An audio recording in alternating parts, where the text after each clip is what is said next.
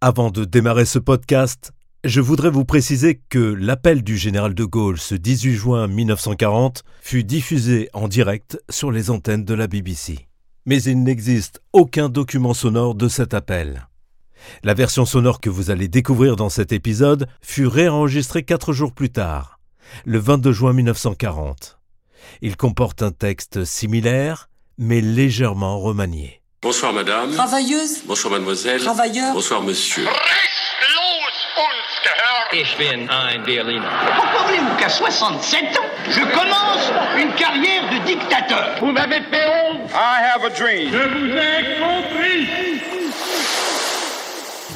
En 1940, en six semaines, l'armée française est écrasée par les divisions blindées allemandes lors de la guerre éclair.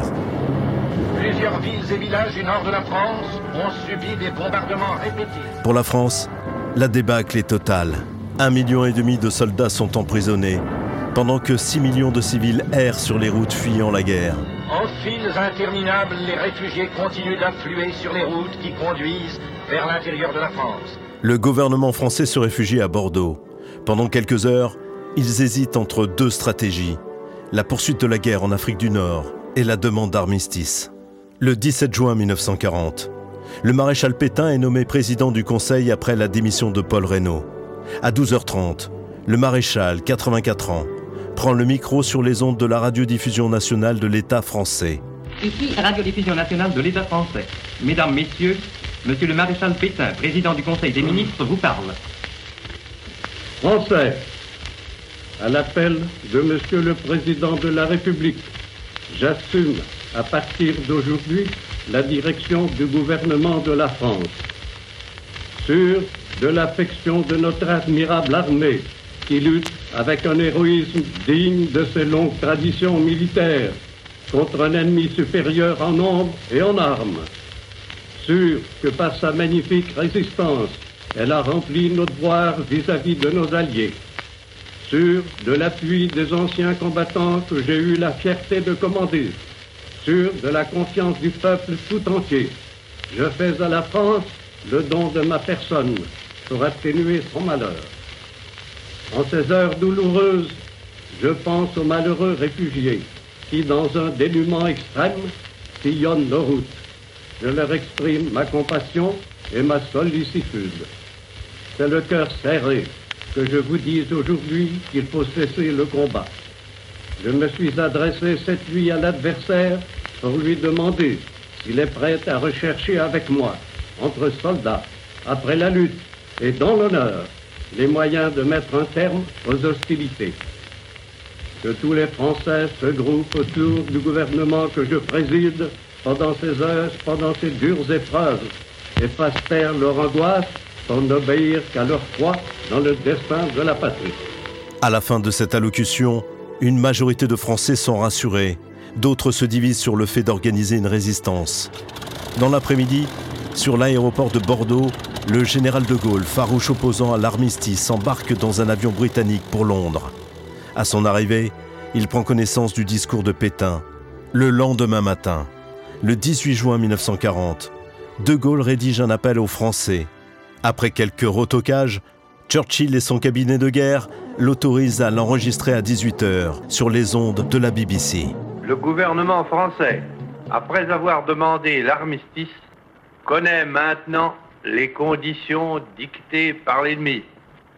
Il résulte de ces conditions que les forces françaises de terre, de mer et de l'air seraient entièrement démobilisées, que nos armes seraient livrées, que le territoire français serait totalement occupé et que le gouvernement français tomberait sous la dépendance de l'Allemagne et de l'Italie. On peut donc dire que cet armistice serait non seulement une capitulation, mais encore un asservissement. Or, beaucoup de Français n'acceptent pas la capitulation ni la servitude pour des raisons qui s'appellent l'honneur, le bon sens, l'intérêt supérieur de la patrie. Je dis l'honneur, car la France s'est engagée à ne déposer les armes que d'accord avec ses alliés. Tant que ses alliés continuent la guerre, son gouvernement n'a pas le droit de se rendre à l'ennemi. Le gouvernement polonais, le gouvernement norvégien, le gouvernement hollandais, le gouvernement belge, le gouvernement luxembourgeois, quoique chassés de leur territoire, ont compris ainsi leur devoir. Je dis le bon sens, car il est absurde de considérer la lutte comme perdue. Oui, nous avons subi une grande défaite, un système militaire mauvais, les fautes commises dans la conduite des opérations, l'esprit d'abandon du gouvernement pendant ces derniers combats nous ont fait perdre la bataille de France. Mais il nous reste un vaste empire, une flotte intacte, beaucoup d'or. Il nous reste des alliés dont les ressources sont immenses, qui dominent les mers. Il nous reste les gigantesques possibilités de l'industrie américaine, les mêmes conditions de la guerre qui nous ont fait battre par 5000 avions et 6000 chars peuvent nous donner demain la victoire par 20 000 chars et 20 000 avions. Je dis l'intérêt supérieur de la patrie, car cette guerre n'est pas une guerre franco-allemande qu'une bataille puisse décider. Cette guerre est une guerre mondiale. Nul ne peut prévoir si les peuples qui sont neutres aujourd'hui le resteront demain. Même les alliés de l'Allemagne resteront-ils toujours ses alliés? Si les forces de la liberté triomphent finalement de celles de la servitude Quel serait le destin d'une France qui se serait soumise à l'ennemi? L'honneur, le bon sens, l'intérêt supérieur de la patrie commande à tous les Français libres de continuer le combat là où ils seront et comme ils pourront. Il est par conséquent nécessaire de grouper partout où cela se peut une force française aussi grande que possible.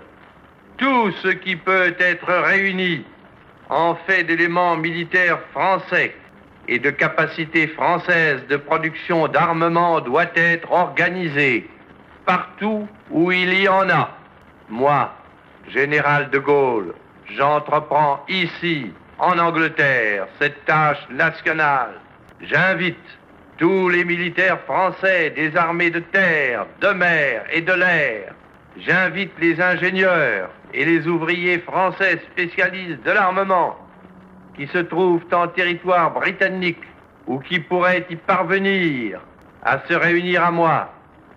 J'invite les chefs, les soldats, les marins, les aviateurs des forces françaises de terre, de mer, de l'air, où qu'ils se trouvent actuellement, à se mettre en rapport avec moi.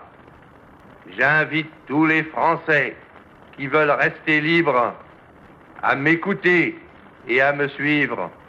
Vive la France, libre, dans l'honneur et dans l'indépendance. L'appel du 18 juin est diffusé à trois reprises.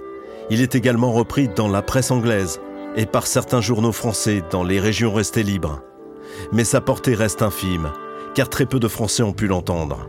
Le soir même à Tanger, le capitaine Charles Louiset câble au général de Gaulle qu'il se met à sa disposition sur quelques dizaines de milliers de soldats français revenant de l'expédition franco-britannique de Narvik ou évacués de la poche de Dunkerque, moins de 200 restent avec de Gaulle. Ils sont 124 soldats de l'île de Saint à le rejoindre une semaine plus tard. Malgré tout, l'appel du général reste pour l'histoire le premier appel à la résistance et l'acte de fondation de la France libre.